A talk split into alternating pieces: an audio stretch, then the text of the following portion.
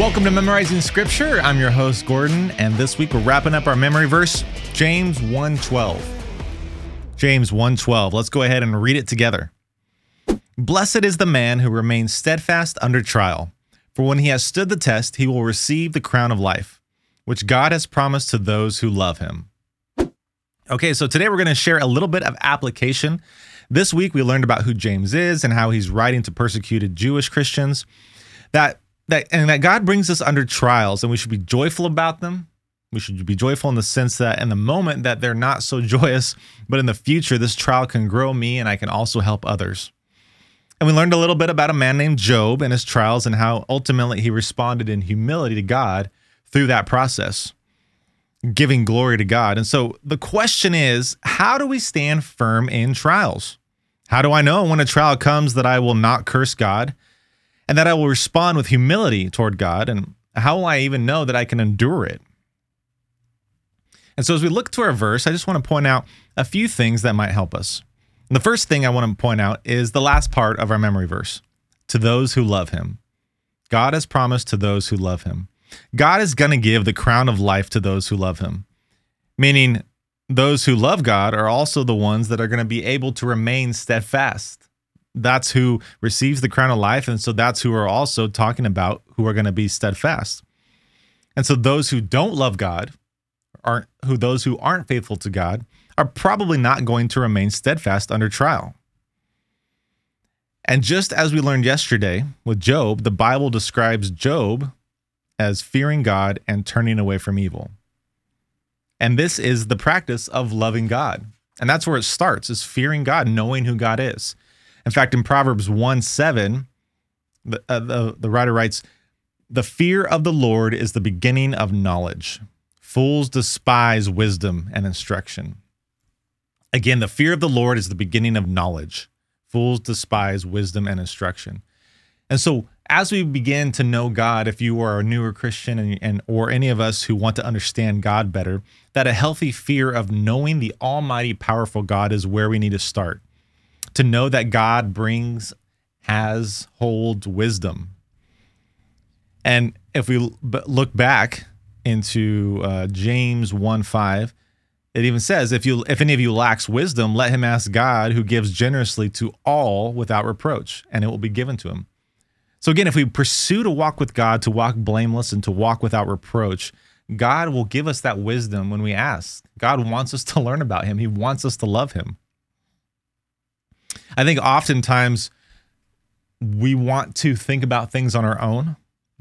We think that God wants us to figure it out or there's some mysterious something happening. And so what my point is is we, resort to our own thinking instead of trusting God and relying on God and praying to God. And so that's where we need to start. We know that if God knows everything and he's everywhere and he's the creator and he's all powerful, then through our trials, we need to start with God. And it can start with God. Why is this happening? But it must also continue with God. How can this trial help me, help others? How is it, how does it glorify you? How do I know that you're going to make this okay? I think that's okay to ask. You know, and and God will begin revealing that to you, trusting in God and relying on him if you truly love God. And I think those with a with a with a heart and have had actions toward God that we are that we worship him, we begin listening to his word and we begin doing what it says. We understand that this is how we love God. Jesus says in John 14, 15, he says, If you love me, you will keep my commandments. So, in other words, obedience to God's word, obedience to God is how we show love. So, if we truly love God and we desire to follow Him and call Him Lord and Master, we will set our eyes on the things eternal. We will set our desires on His desires. We will love what He loves and we will find joy in His work and His plans. And so, therefore, when it's tough and these trials arise, even though we don't know what why they do arise, we can begin to have this eternal perspective we share the same perspective of God, knowing that God has a plan and a purpose for us, and begin to look through that lens. We might not have all the answers. We might not know what it is, but we begin to have that eternal perspective. And as God says, again, our memory verse, I mentioned this a few times this week, our memory verse from past, which was 1 Corinthians 10 13. I'm going to read it one more time. It says, No temptation has overtaken you that is not common to man. God is faithful, and he will not let you be tempted beyond your ability. But with the temptation, he will also provide the way of escape that you may be able to endure it.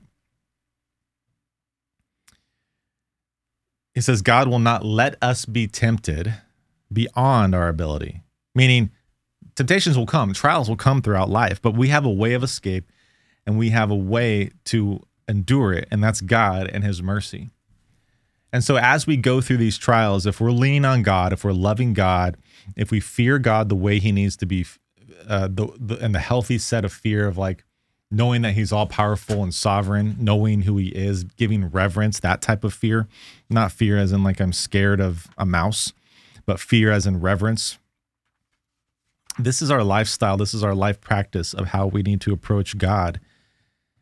And with that, this is how we begin to, to stand firm and face our trials. And so I hope that that encourages you. It's it's it's one it's a few ideas strung together. I was looking back over my notes, flipping through the paper right now, just just thinking about how to recap this and and basically in reverse saying, if you love me and keep my commandments, then you're going to understand how to fear the Lord. And if you understand how to fear the Lord when those trials come up, you're going to know who's ultimately in charge. And that's God. And again, just like Job did, he feared the Lord, he turned from evil, and he trusted in him. And ultimately, his humility was shown that God is Lord and Master and created everything. We don't always think like that. I don't always think like that. It, it's a very difficult way to. Let me rephrase that. It can be very difficult to think like that because of the pool of the world and the dark system of this world, saying that you deserve what you deserve. Whatever happens to you shouldn't happen.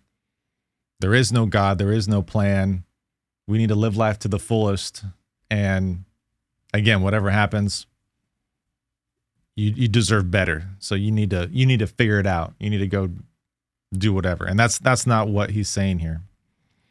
He's saying those who love God will receive the crown of life and they will also remain steadfast under trial. And how great it is. How great it is when you come through and you know that you've loved God and you come out the other side and you're you're able to share with someone, "Hey, I went through this thing. It was awful, but God is good and here's why God is good."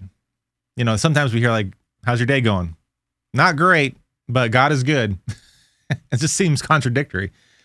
And I think with a little bit more context, knowing that, you know what, I, I am going through a trial right now, and, I, and both can be true. I can be sad, I can be angry, but I can also know that God is good and find joy in this trial. And I think I think that's what we need to say to ourselves and to others if we truly trust in God's plan. Okay?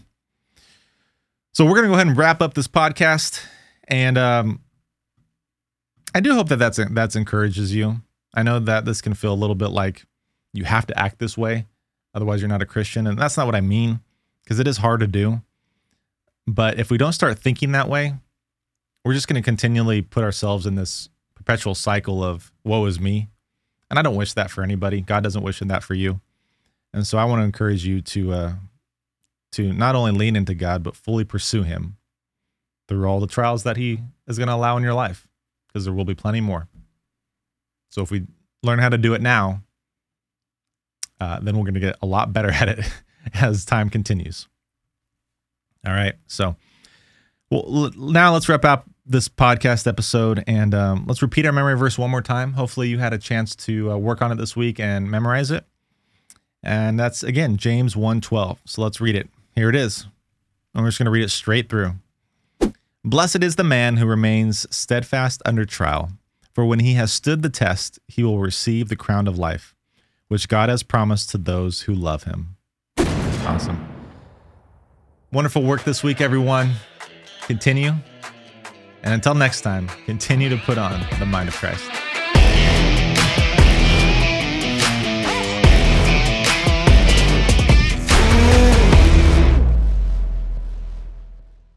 Thank you for listening to today's episode of Memorizing Scripture.